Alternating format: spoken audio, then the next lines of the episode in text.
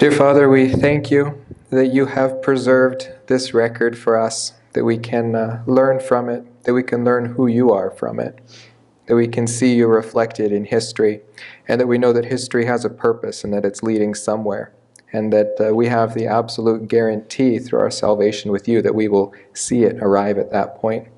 We thank you, Lord, that you have already resolved all things in your Son. And we thank you that we have confidence for today as we trust in you. We pray these things, Lord, in your name and for your glory. Amen. All right, you may all be seated. I'm always really astounded at how the Spirit works. Uh, Mark, Ruth, and I do not confer with each other when we prepare the uh, Sunday school and the worship, and it's all the Holy Spirit working. And I really enjoyed the songs this morning, Ruth. Thank you. They uh, they dovetail very well into this message of hope and confidence in God and in God's promises. So this morning we finally arrive at Noah in the text. And in Genesis 1 through 11, most of the time is spent on Noah. And there's a reason for this, because just like the beginning ended, so the end is going to end. So we see the first end of the world in the times of Noah. And we're told that the end of the world is going to be much like that time was. And we see ahead of that time this great expectation that all of these patriarchs had in the promises of God, that they are hoping for a Savior. And they keep thinking they, they've got their Savior with that next line. But God is always saying, not quite yet, not quite yet. But then Jesus does arrive on the scene, and we look backwards on that. We have this hope of his finished promises already. We don't have to await to see who will this Savior be. We know exactly who he is. And we know that he is coming again and he is going to rescue us before judgment. So, our main point this morning is that God's judgment never comes too early. Sometimes we feel like it comes too late. Sometimes we feel like He's delaying too long. But it's always God's perfect timing. So we may be tired of waiting. We might feel weary waiting for the day of the Lord. But we always have rest available to us through the comforter that He's given us. We're going to see that Noah's name meant comfort that they expected a comforter. They expected it in their days, and they expected that that comforter would also rescue them. Well, we have that perfect re- comfort, that one who has rescued us. So once again, we look backwards on that and we experience it every day. In fact, we not only have comfort for today, but we have comfort in the promise that we will be glorified together with Christ at the end. So we hold on to these promises that we see in the Old Testament. They should give us great encouragement. And so, as we do a brief review of this genealogy that we've seen in chapter 5, because uh, I guess Paul should be happy. We uh, have no more lists of names to read until chapter 10. Uh, but it actually starts way back in Genesis 3:15. That's where our genealogy really starts. Because this is where we have the promise that the genealogy is purposed to explain. This is why we have a genealogy because Genesis 3:15 anticipates one. Genesis 3:15 tells us we are going to meet a seed of the woman who is going to crush the head of the serpent. But we also see in this promise that there is going to be enmity between the woman and the serpent, and between the seed of the woman and between the seed of the serpent. Sometimes this is passed over, and we just look at the last part, just at the promise. But what we have described for us in the procession up to Noah is that battle between the seed of the serpent and the seed of the woman.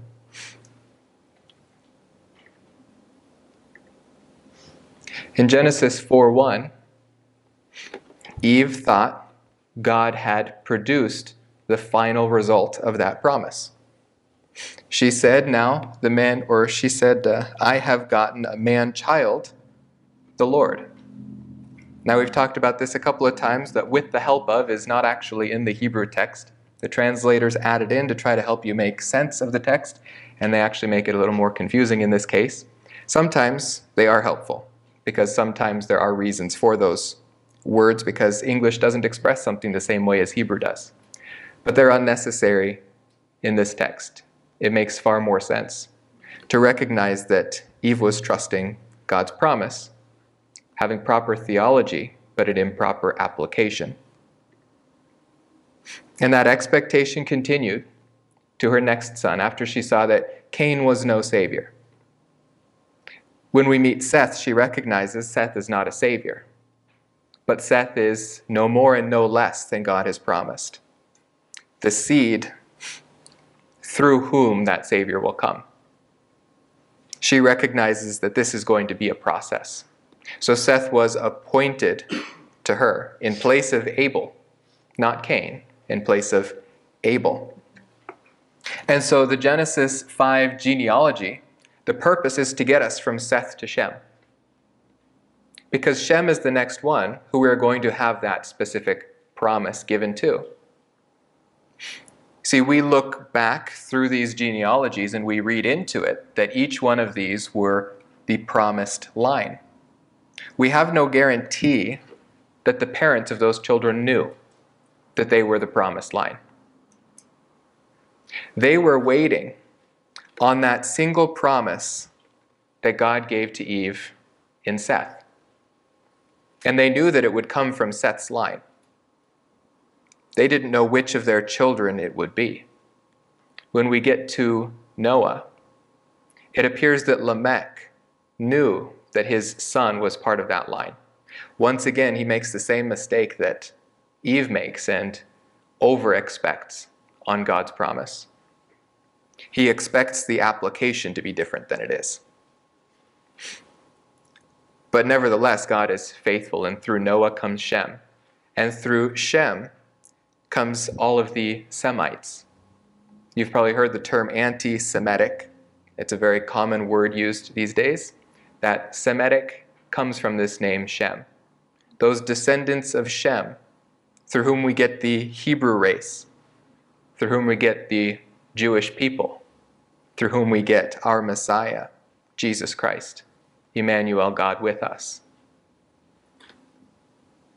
God is faithful about his promises, and he's faithful to record it so that we can rest in all the promises that have come before, that have been perfectly and accurately fulfilled. That we know that those promises yet unfulfilled, such as the rapture of the church, will happen exactly as Scripture says, that we can trust, that we can hope in this. And it says, as we train our hope on this, we are purified. We are sanctified. So this list was given to us in a very regular format. So that, well, actually, there's probably a couple reasons why it was given to us in a regular format. Though it may have been written, it was also probably memorized at times, and repetition makes for easy memorization. But the most important reason is so that when the Holy Spirit diverges from this format, we pay attention, we recognize that something is happening.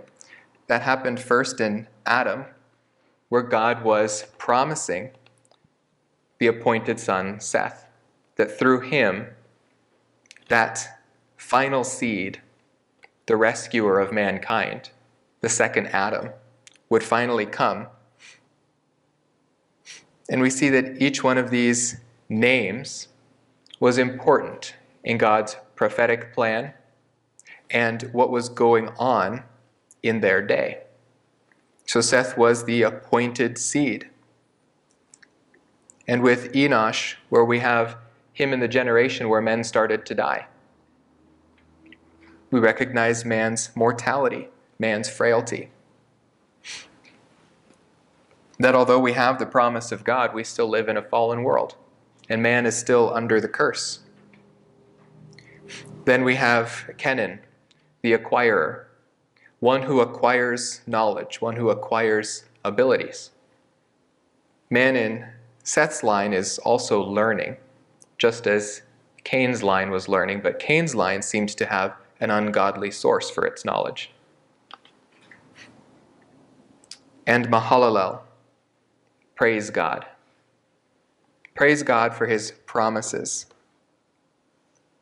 Mahalalel was probably alive during the Great Revival, spoken of uh, in Genesis chapter 4, verses 26. We see that their lifespans are declining. We saw that that was probably not environmental so much as genetic. As the gene pool becomes more corrupted by the curse, by the fall of man, sin having a physical toll on mankind. Their ages are slowly dwindling. We're going to few, see a few jumps where the ages radically diminish. And these happen at bottlenecks, such as the flood, where only eight people survive, three different lines that produce children after that, three bloodlines.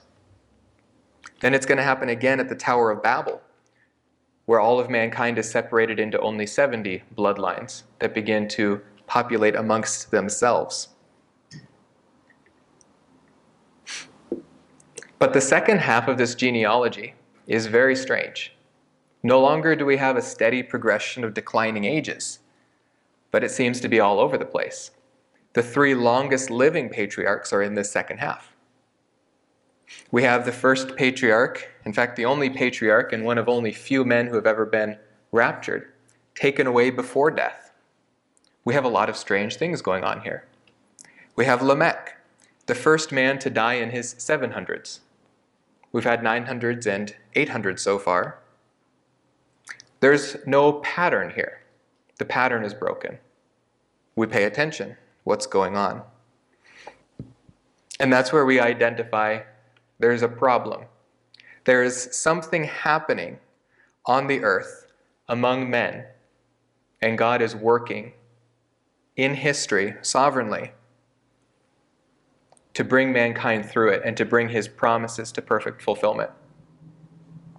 And so, with Jared, whose name is Descent, we can see that this was most likely the time when angels came down and began to have intercourse with human women and produce children which are not human.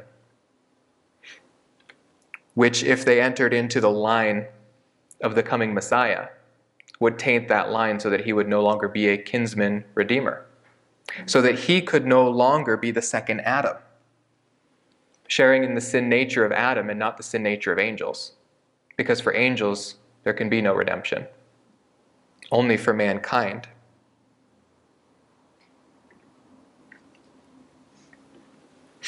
We can't be dogmatic on when exactly this happened. We can only witness the, uh, the hints or the testimonies in Scripture.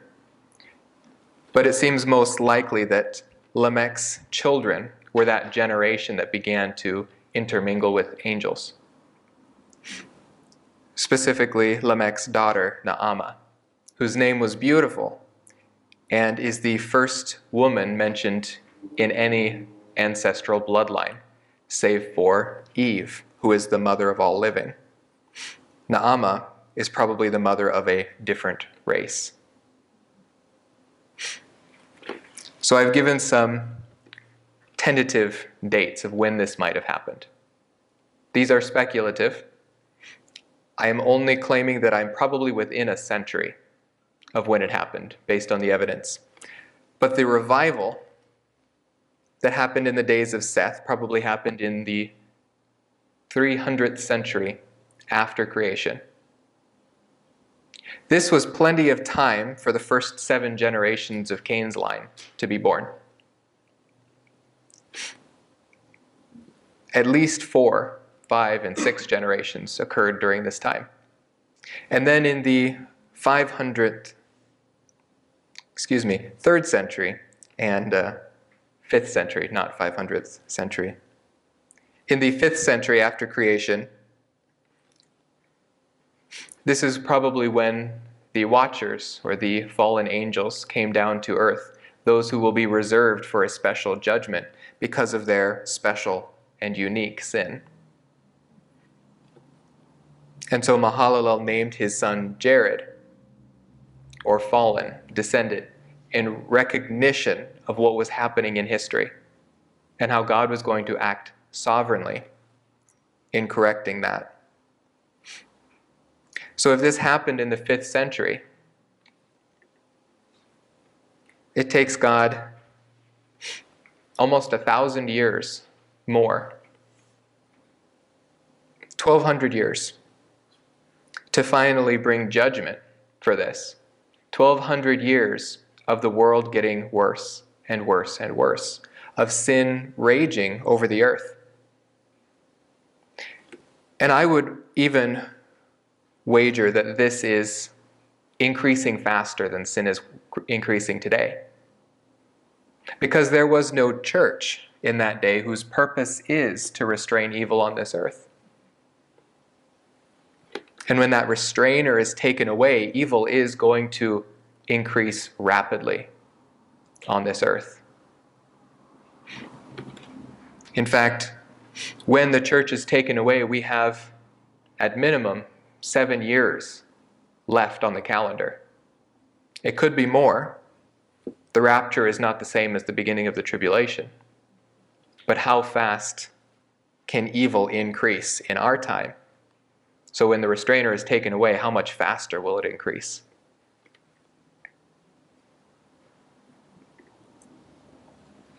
And then we had Enoch, whose name is dedication. He's not the only Enoch that we see in Scripture.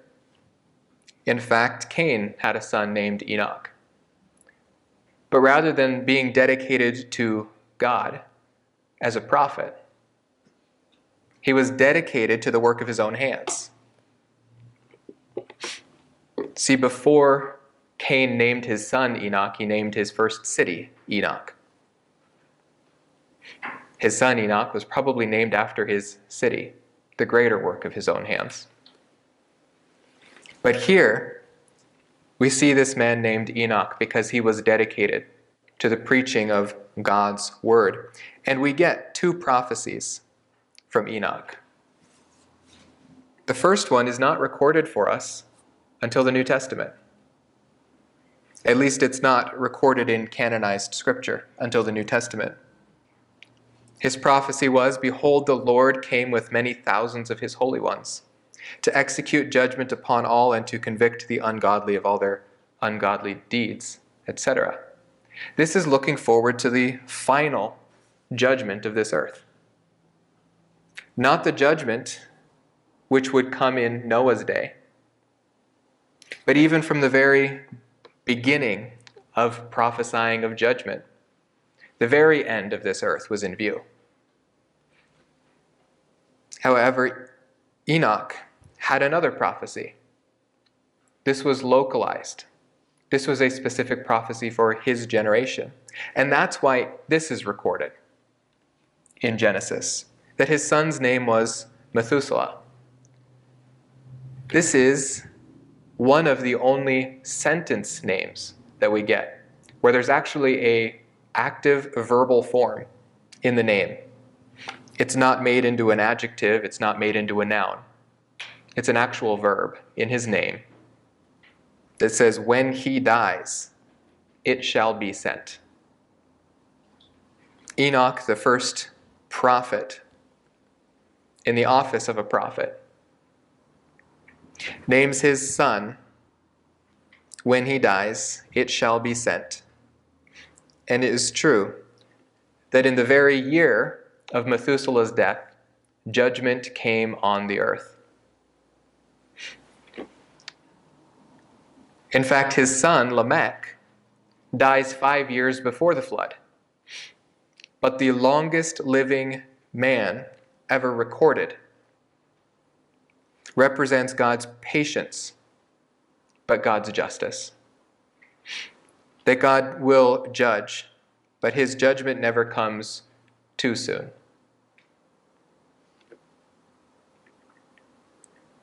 Second Peter 3 9 says, The Lord is not slow about his promise.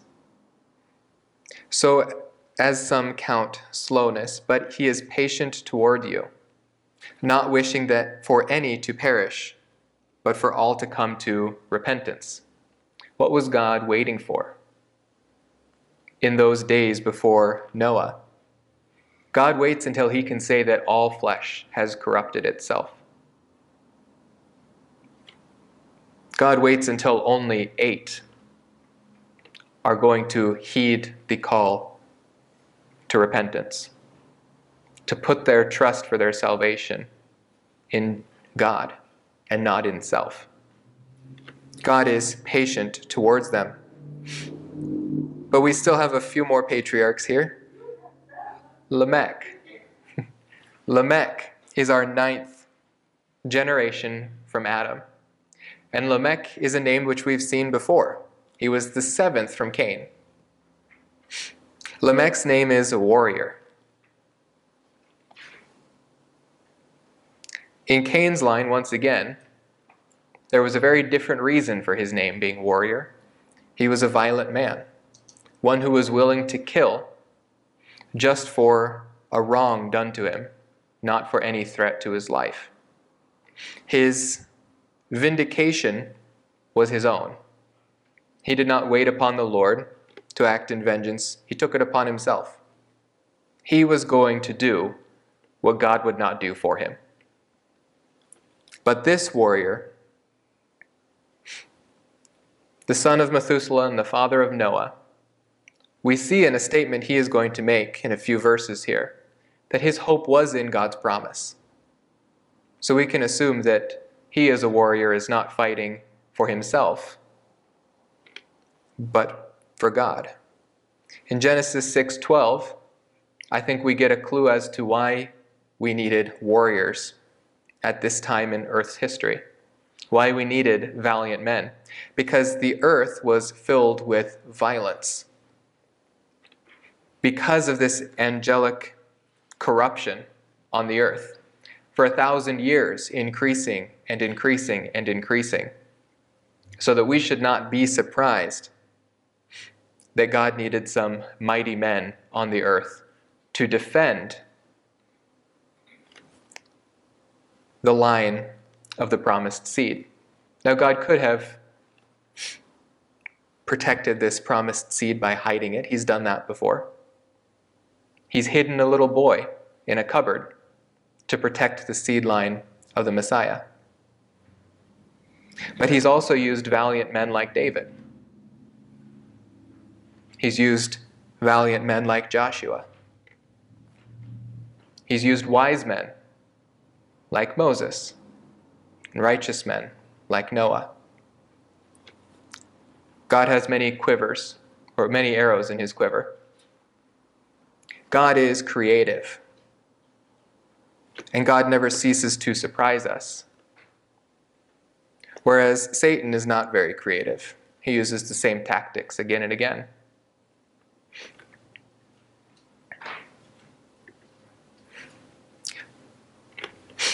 But we want to look at Lamech's expectation, Lamech's hope, because his son is perhaps one of the most important men in history.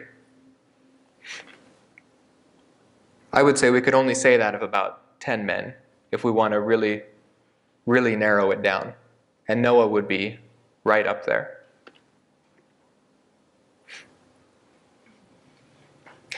Because Lamech names his son with a very specific expectation. Lamech says, uh, where it says, Now he called his name Noah, saying, This one will give us rest from our work and from the toil of our hands, arising from the ground which the Lord has cursed. The name Noah doesn't mean exactly rest, it means comfort. But it is a very similar word, it's etymologically related to the word for rest. They are cousins, you could say and Lamech is creating a play on words. This word for rest is comfort, as in compassion or sorrow or relenting. It's not necessarily rest and joy, but relief from pain.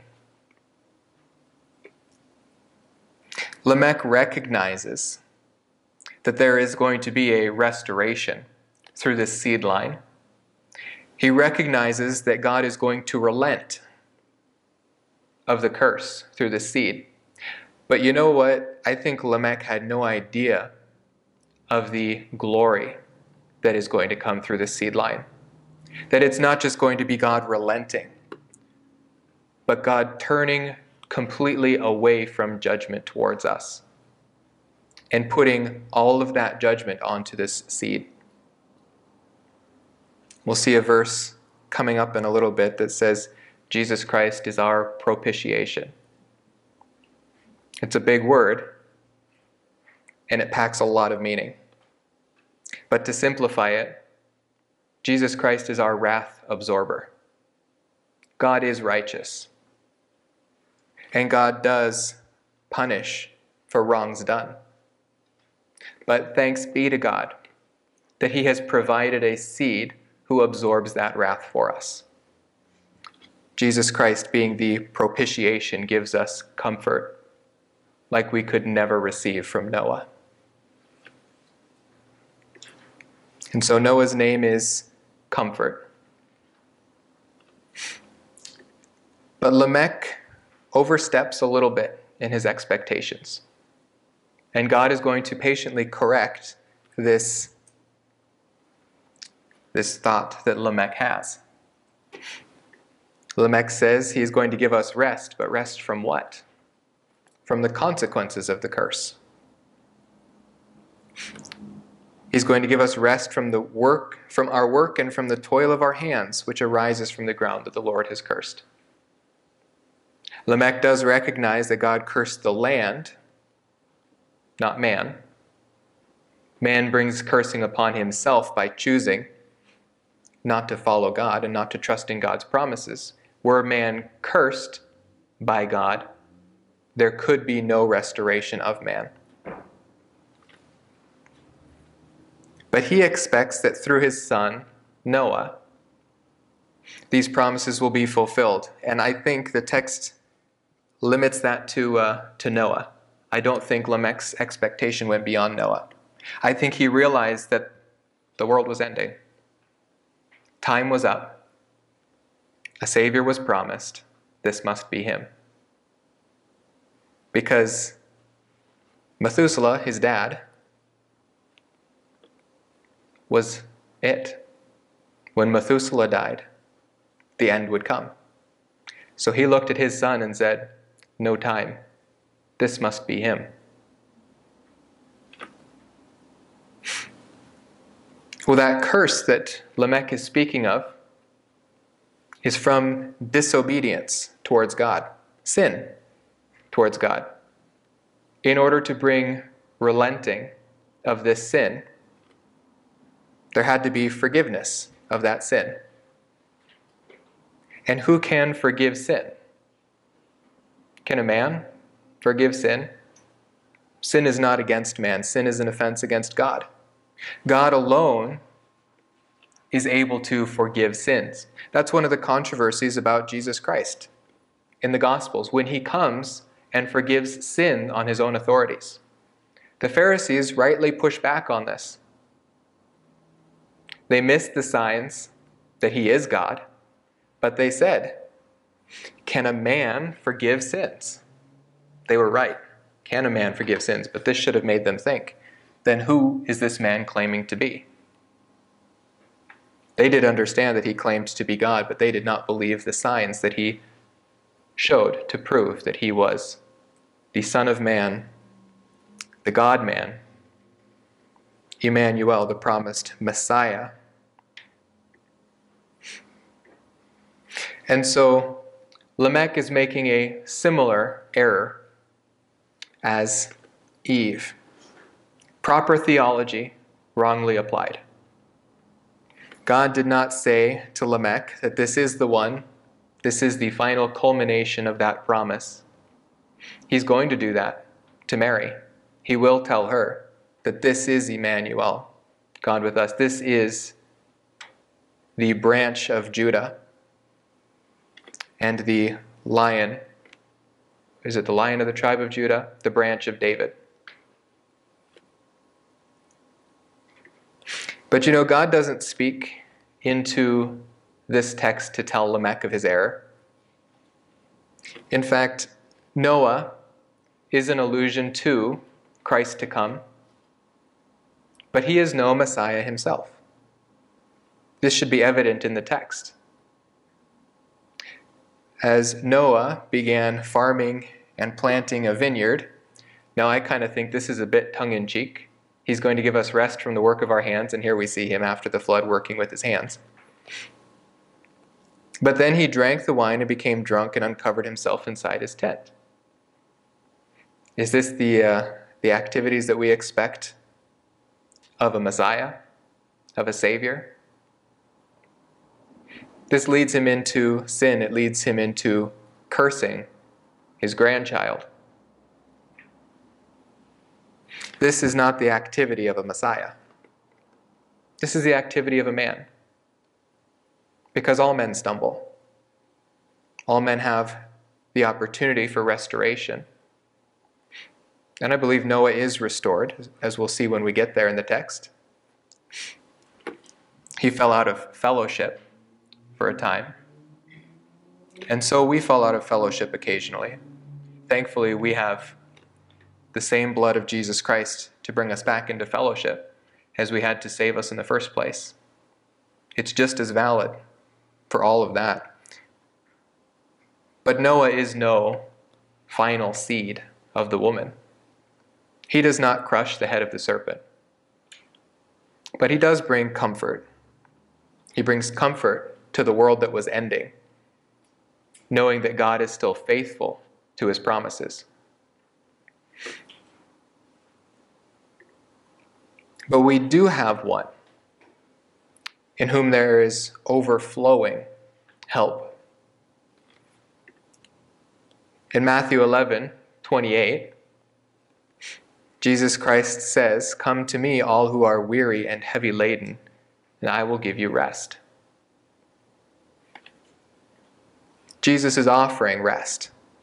He's offering that comfort. And who is he offering it to but rebellious Israel, who is in the process of rejecting his final sign of the Messiah?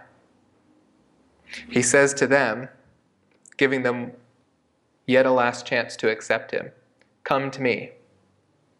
Judgment is coming.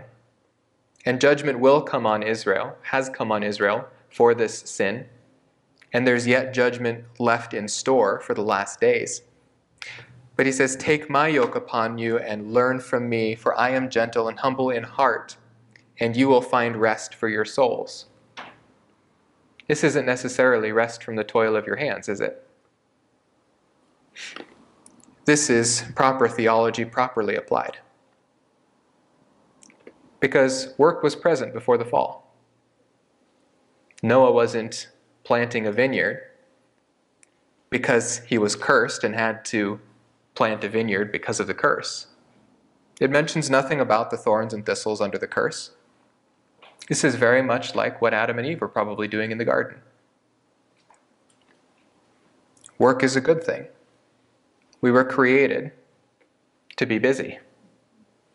We were pr- created to rest in our work. Says, For my yoke is easy and my burden is light. The difference of work in Christ is that it's not toilsome. This is the promise that we have in Jesus Christ. The second Adam, a better Noah, the perfect God man. In Revelation 21 3, we see what perhaps Lamech thought he was receiving in Noah. Revelation 21, at the consummation of the world, it says, I heard a loud voice from the throne saying, Behold, the tabernacle of God is among men. God is dwelling among mankind again.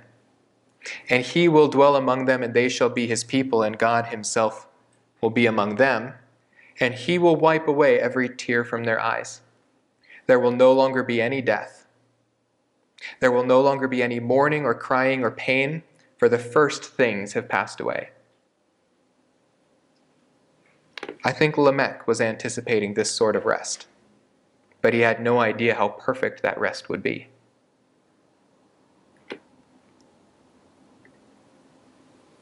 In Revelation 21 5, John writes, He who sits on the throne said, Behold, I am making all things new. And he said, Write, for these words are faithful and true. He is making all things new. He's not just destroying the world with water in Noah's day, in fire in the judgment to come. But he is making all things new. And how do we know he's faithful and true? Because not one jot or tittle has disappeared from the Word of God. Not one promise will have gone unfulfilled. This will be the final consummation of history, and we will know that all things will be made new, that all things will be restored. Because God has promised it, and we can trust God's promises. He continues and says, Then he said to me, It is done. I am the Alpha and the Omega, the beginning and the end. I will give to the one who thirsts from the spring of the water of life without cost. He who overcomes will inherit these things, and I will be his God, and he will be my son. This sort of relationship is one we could have never received from a man like Noah. But this sort of relationship is one that Noah himself longed for. This hope in God's promises, this hope in God's restoration. This is where Noah places his faith. In fact, we see in uh, Hebrews 11 7, that 11 6, that without faith it's impossible to please God. And this is bookended between who but Enoch and Noah. Enoch and Noah, the preachers before the flood, the prophets who warned of the coming judgment, but the prophets who walked with God, the prophets who kept their hope on the world to come. Enoch, in that world that he would be translated into, and Noah, in the world he would be carried through judgment into. God protects his people. In 1 Peter 3:18 it said, "For Christ also died for sins once and for all, the just for the unjust, so that he might bring us to God, having been put to death in the flesh, but made alive in the spirit, in which he also went and made proclamation to the spirits now in prison." We'll come back to this verse in a bit. But look at the finality of the comfort of the help that we have in Jesus Christ. No wavering, no altering. It's finished. It's finished at the cross. Though we look forward to our glorification, we don't look forward with the question of if or maybe. We look forward with the same expectation of the veracity of what has already passed. Just as sure as what has happened already, so is our future guaranteed because it has happened already. Everything has been prepared.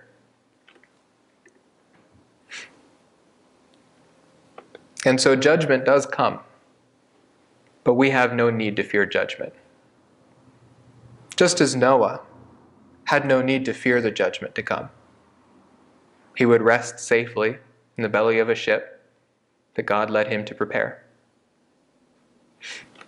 Noah had no need to fret, and in fact, no one had any need to fret. They had only to listen to the Lord. Sadly, only seven will, plus Noah himself. Noah is also an outlier in this genealogy, but we don't notice it because the intermission is so long. Noah's genealogy spans from chapter 5, verse 32, all the way to chapter 9, verse 27.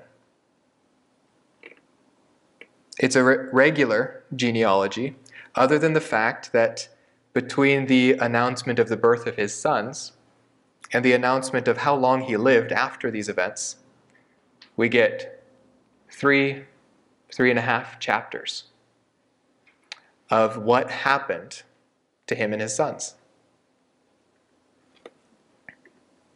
To his sons Shem, Ham, and Japheth. The first one there is not the oldest. In fact, it goes middle child, youngest child, oldest child in this list because Shem is the important one. We'll deal with that when we get to chapter 9 or chapter 10. But we can almost take a breath of fresh air here and see he's gotten to Shem. And when Shem gets on that boat, we see, yes, God is absolutely faithful. God knows what he's doing. Think of it how many relatives did Noah have alive at his, in his day? Yes, his father had died five years prior. Yes, his grandfather had died that very year. But how many brothers and sisters? For Methuselah, it said he had Lamech and he had other, other sons and daughters. What happened to Noah's aunts and uncles? For Lamech, it said he had other sons and daughters. What happened to Noah's brothers and sisters? Did they all miraculously perish before the flood so that they didn't go through judgment? Or was Noah really the only one left, with his children and God protecting them?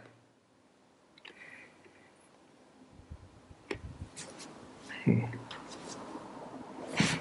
So we've made it all the way from Seth down to Shem 1600 years of world history. 1600 years minus one, maybe two, of corruption. And God has brought judgment.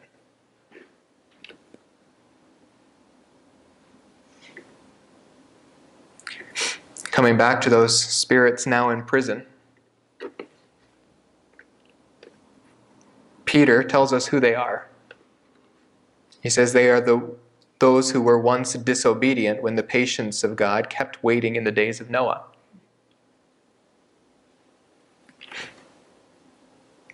Jesus Christ, when he descended into the earth and preached during his uh, time in the grave, he went to tell them of the judgment that had come, the head of the serpent being crushed. It was finished, just as he said. In 2 Peter 2, verses 4 to 5, we see that God did not spare the angels when they sinned, but he cast them into hell and committed them to pits of darkness, reserved for judgment. And he did not spare the ancient world, but preserved Noah, a preacher of righteousness with seven others when he brought a flood upon the world of the ungodly. The angels in their angelic rebellion and the product of those seem to be synonymous with those spirits in captivity. I think the entire world had corrupted itself, and God had alone preserved Noah. Talk about a close call but there's no close calls with God. God is not fast about his judgment, he does not jump the gun. But he also does not let one of his perish. Israel can hold on to that promise as well. The doctrine of the remnant is perhaps one of the most misunderstood, but one of the most important doctrines in Scripture. I am yet to find a single place in Scripture where the remnant is speaking of the church. The remnant is always Israel. I had a church in Korea that I, I did like, I did enjoy. I had many friends there. But their catchphrase was, We are the remnant. No, you're not. No, The remnant is Israel. We can't strip that away from them. We also don't want to. They're going to be purified through fire. And it all happens because of their rejection of the Messiah, their rejection of that promised seed. When he comes and offers himself as the Messiah, and they say, You operate by the power of Satan.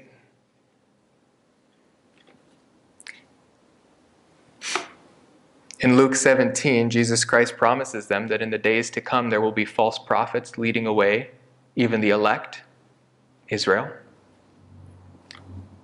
And he says that his coming is going to be like lightning. When it flashes from one part of the sky and shines to the other part of the sky, so will the Son of Man be in his day. There will be no question when the Son of Man returns. But it will also be no time left. When the Son of Man returns, all that has happened before is set in stone. But what does he say? He says, First, he, must suffer many things and be rejected by his generation. Who is the he? The Son of Man. This language goes back to Ezekiel. The Son of Man was a particular term used by Ezekiel to speak of the coming Messiah. So the Messiah must suffer many things and be rejected. By whom? By this generation, first century Israel. the Pharisees and Israel, Jewish theology in the first century, had a real hard time with a suffering servant. Jesus Christ is not pulling any punches here. He is saying everything that their theology does not like. He is going to suffer. He's going to suffer at their hands. And judgment is going to come. He says, just as it happened in the days of Noah so it will be in the days of the Son of Man. They were eating, they were drinking, they were marrying, they were being given in marriage until the day of day that Noah entered the ark, and the flood came and destroyed them all. Now people look at this and say, how is it going to be obvious then? Here it says they're going to be eating and drinking and marrying. This doesn't look much like what we see in Revelation. Why would they be eating, drinking, and marrying? Why would they be going about their day to day business if judgment was coming? Because the signs of those times, they'll be desensitized too. What kind of marriage was going on in Noah's day? Is this everyday kind of marriage? No. I think what Jesus Christ is saying is all that has been given to man will continue to be corrupted, even to the day of the Son of Man.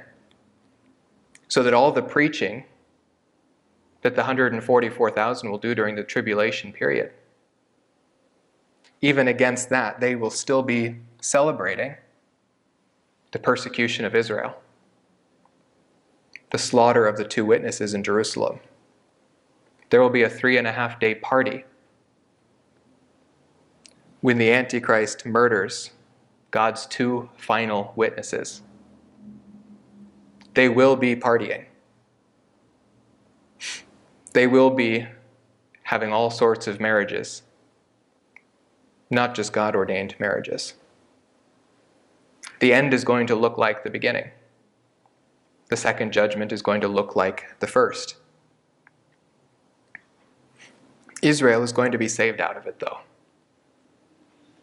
Israel has that guarantee, Israel has that promise.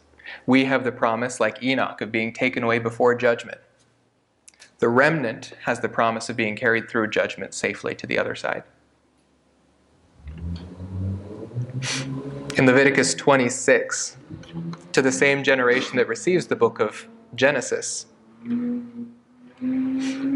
Moses writes that if they confess their iniquity and the iniquity of their forefathers,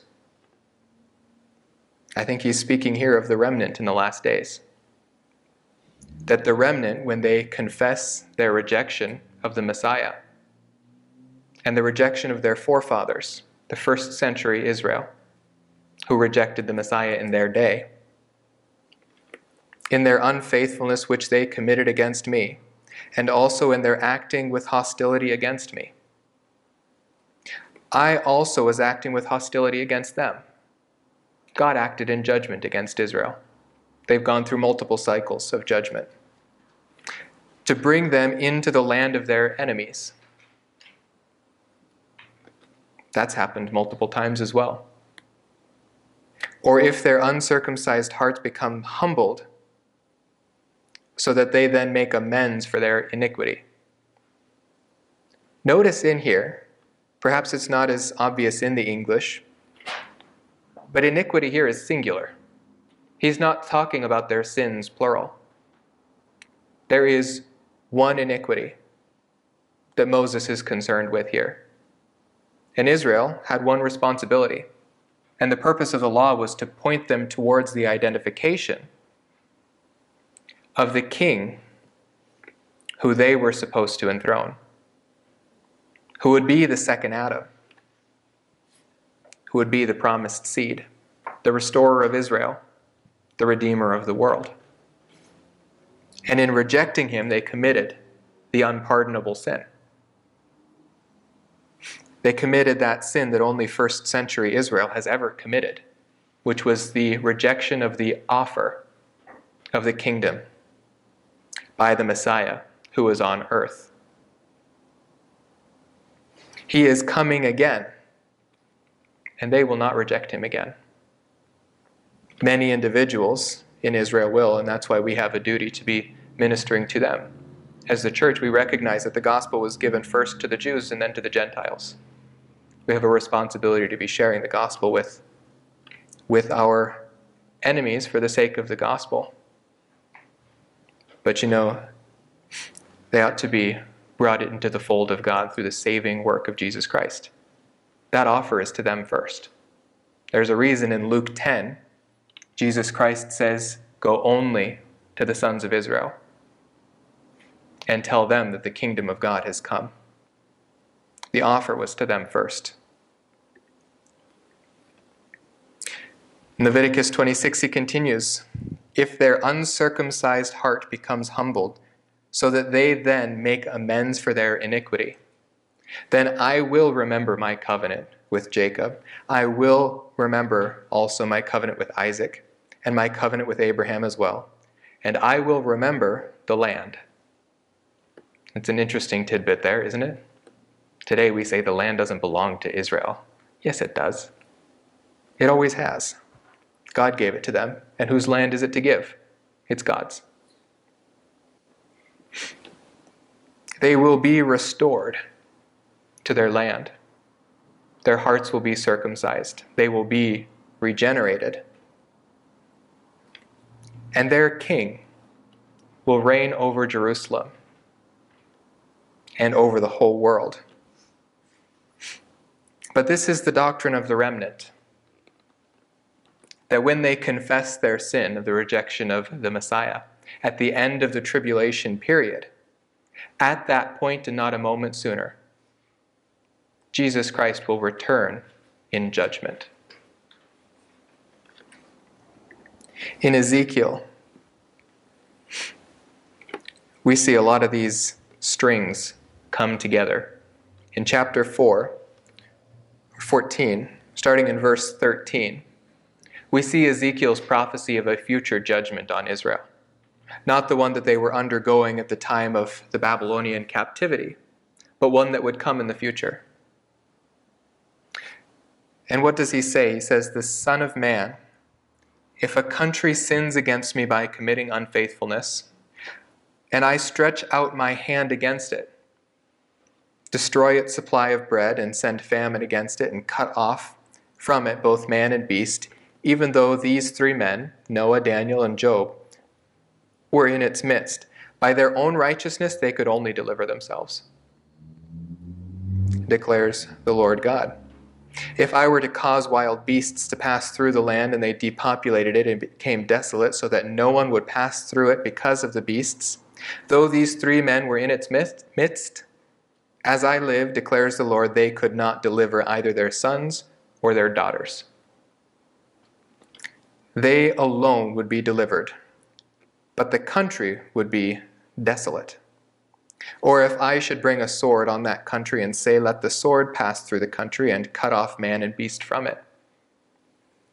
Even though these three men were in its midst, as I live, declares the Lord God, they could not deliver either their sons or their daughters, but they alone would be delivered.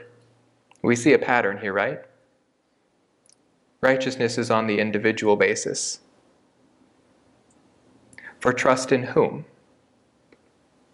The Messiah, Jesus Christ. Only those who place their faith in the Messiah can be saved. God does not have grandchildren, only children. Or if I should send a plague against that country and pour out my wrath and blood on it to cut off man and beast from it, even though Noah, Daniel, and Job were in its midst, as I live, declares the Lord God, they could not deliver either their sons or their daughters. They would deliver only themselves by their righteousness.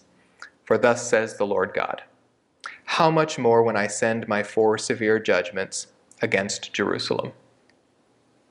This is speaking of the future judgment during the tribulation period.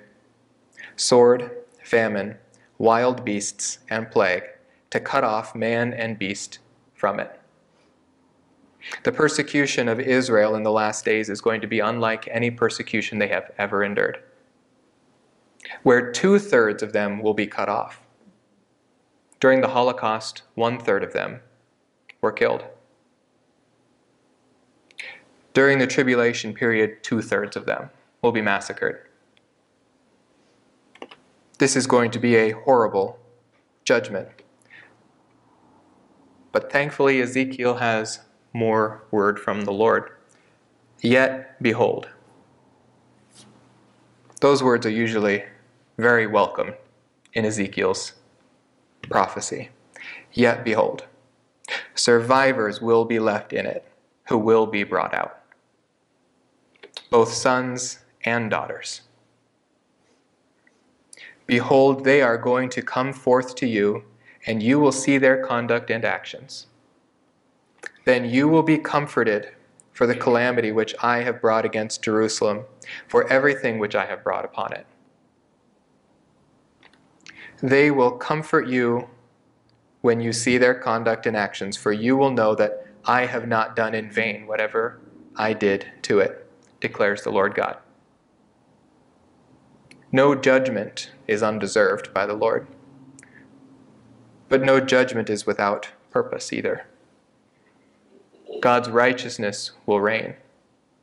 And those who have put their faith in Jesus Christ, taken his righteousness upon them, those will be saved. So Israel today is in unbelief. There are Jews who do believe in their Messiah. But by and large, Israel is in unbelief today. And we have the guarantee in Scripture that this will not always be the case. But through the fire, they will be converted. They will turn to their Savior, to Jesus Christ, who is also our Savior. And He will rescue them. He will carry them out of judgment, just as God carried Noah out of judgment. And so for us today, we look back and we look forward to God's promises, to those fulfilled, to those not yet fulfilled, but equally guaranteed, and to those that aren't for us, like those that promise salvation at the end of the tribulation to Israel, the remnant who will be carried through judgment. we look to our application and we see that it's coming much sooner than anyone could expect. In Romans 8, starting in verse 9, Paul writes, However, you are not in the flesh, but you are in the Spirit. Something has already taken place to change us. Something has already begun to work in the body of the church if indeed the Spirit of God dwells in you? Well, Ephesians 1 tells us that the Spirit dwells in all who have believed, that we are sealed with the Holy Spirit of promise. So if we have believed, the Spirit of God dwells in us, and this is true of all of us who are part of the body of the church. If anyone does not have the Spirit of Christ, he does not belong to him.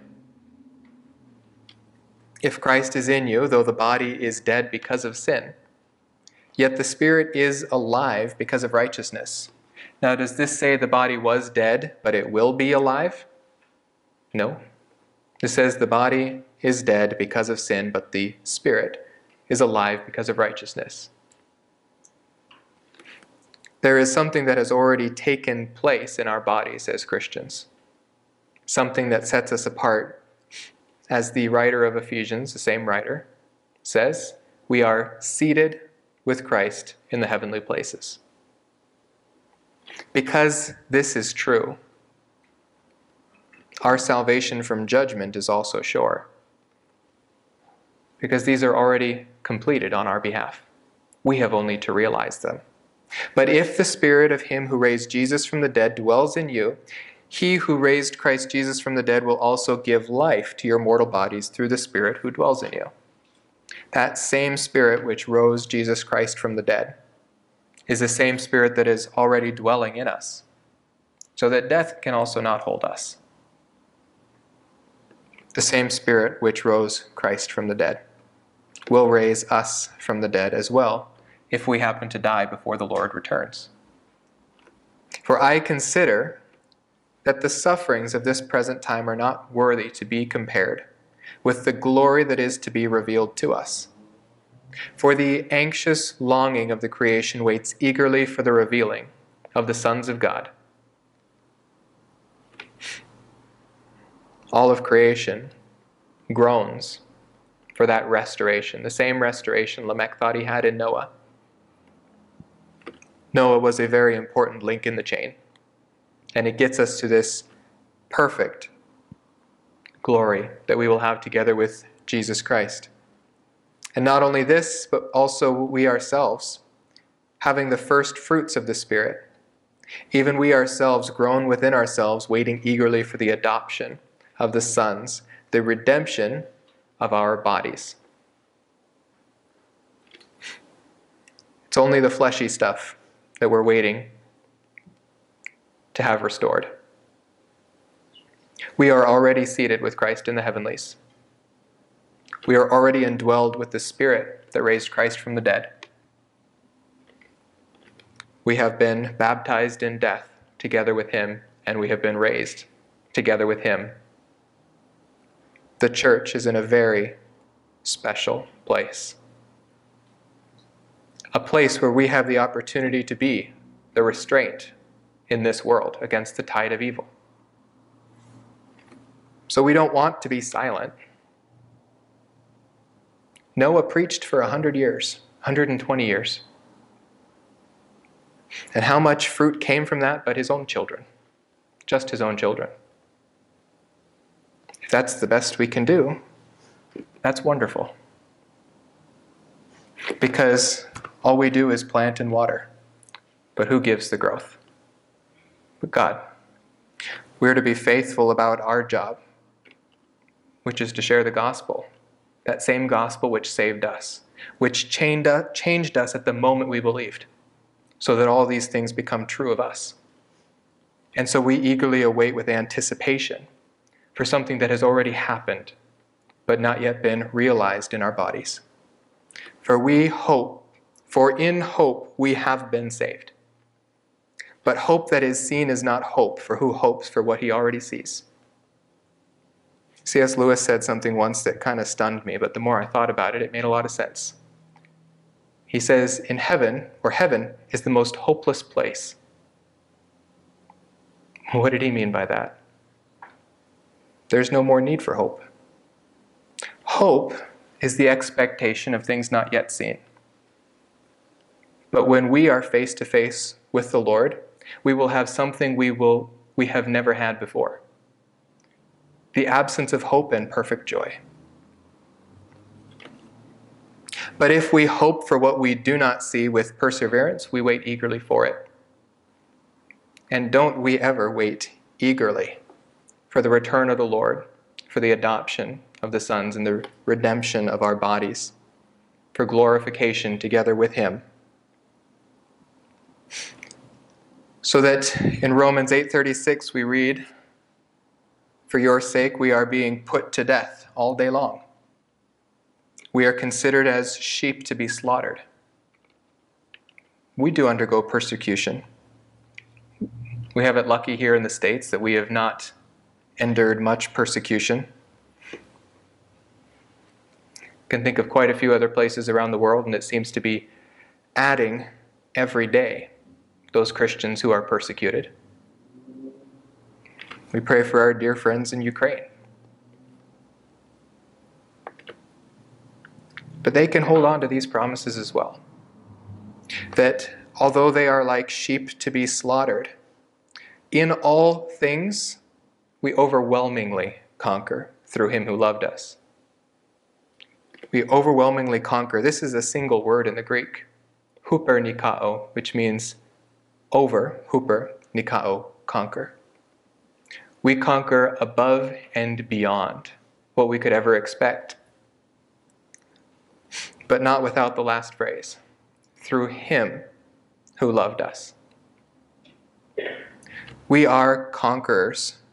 We are victorious, not by our actions, not by our adherence to the expectations of a Christian, but simply through faith alone in Christ alone.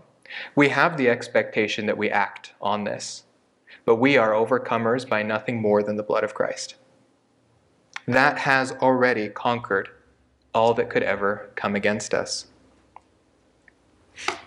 So that Paul can say, I think some of his most encouraging words I am convinced that neither death nor life, nor angels, nor principalities, nor things present, nor things to come, nor powers, nor height, nor depth, nor any other created thing will be able to separate us from the love of God which is in Christ Jesus our Lord. Not even you can take you out of the grip of Jesus. Not even you can take you out of the grip of God the Father. You are eternally secured you are changed at the moment of faith. You will be rescued before judgment. Israel will be rescued through judgment. But we want as many of those in the world around us, both Jews and Gentiles, to hear this word that saved us so that they too can be rescued. Because Israel doesn't need to go through the tribulation either. They will, as a nation, but the individual believer has every opportunity that we have as well.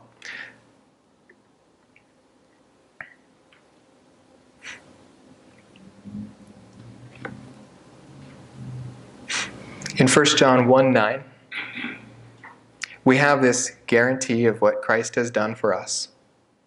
So that, because it is done, we, we never have to be out of fellowship with Him. It says, If we confess our sins, he is faithful and righteous to forgive us our sins and to cleanse us from all unrighteousness. He is faithful, absolutely trustworthy. There is no question about his forgiving. When we agree with him that our sin is indeed sin, that is all it takes to restore our fellowship with him. And not only is he faithful to do it, but he is righteous to do it. What does that mean? But he has every right to do so.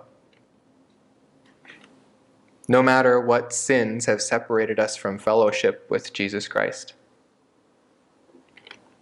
nothing can keep us away from him. There is no sin too great, no sin too powerful to overpower the blood of Christ. He has every right to forgive our sins. He is the God man. He shed his blood on our behalf. He is the second Adam. He is our advocate with the Father. Advocate comes from the same, or advocate means essentially a lawyer. He argues our case before the Father, as Satan accuses us before God. So he argues our case, and how does he argue it? But by the fact that he has already taken the punishment for that sin. There is not one sin we have committed, are committing, or will commit that Jesus Christ has not paid for. There is not one sin that can keep us from the throne room of God because he has torn down that barrier in his body and he is the propitiation for our sins. So, our takeaway this morning the Lord is not quick to judge. Judgment is sure, but he is not quick to bring about those consequences of judgment while there is the opportunity for some to come to faith. He is going to cut the days short in the tribulation period for one reason because there may be none left alive if he didn't. So greatly will the population dwindle in those last terrible days that those who have not made a decision for Jesus Christ are going to dwindle in number. So that judgment is going to come just like it came before. The ungodly will be marrying and giving in marriage, eating and drinking and partying, and celebrating their destruction of this earth. But the Lord is going to come with many thousands of his holy ones to execute judgment on all the ungodly. So he will judge this world, but all who are found having his righteousness, including the remnant of Israel in that day, who have been right, all who are found having his righteousness have perfect comfort, both then and even now. Let us pray. Dear Lord, we thank you that you are our comforter. We thank you that you have given us the Comforter, the Holy Spirit, to walk with us daily. That as we walk in the Spirit, we are sanctified by the Spirit. We walk in fellowship with you. We thank you that as we have our hope trained upon your future glorification of us together with you, that we purify ourselves. We pray that we have opportunities and that we walk in those opportunities to share the gospel, the good news of your Son's death, burial, and resurrection, so that we know that we have died, been buried together with him, and resurrected to new life. We pray these things, Lord, in your name and for your glory. Amen.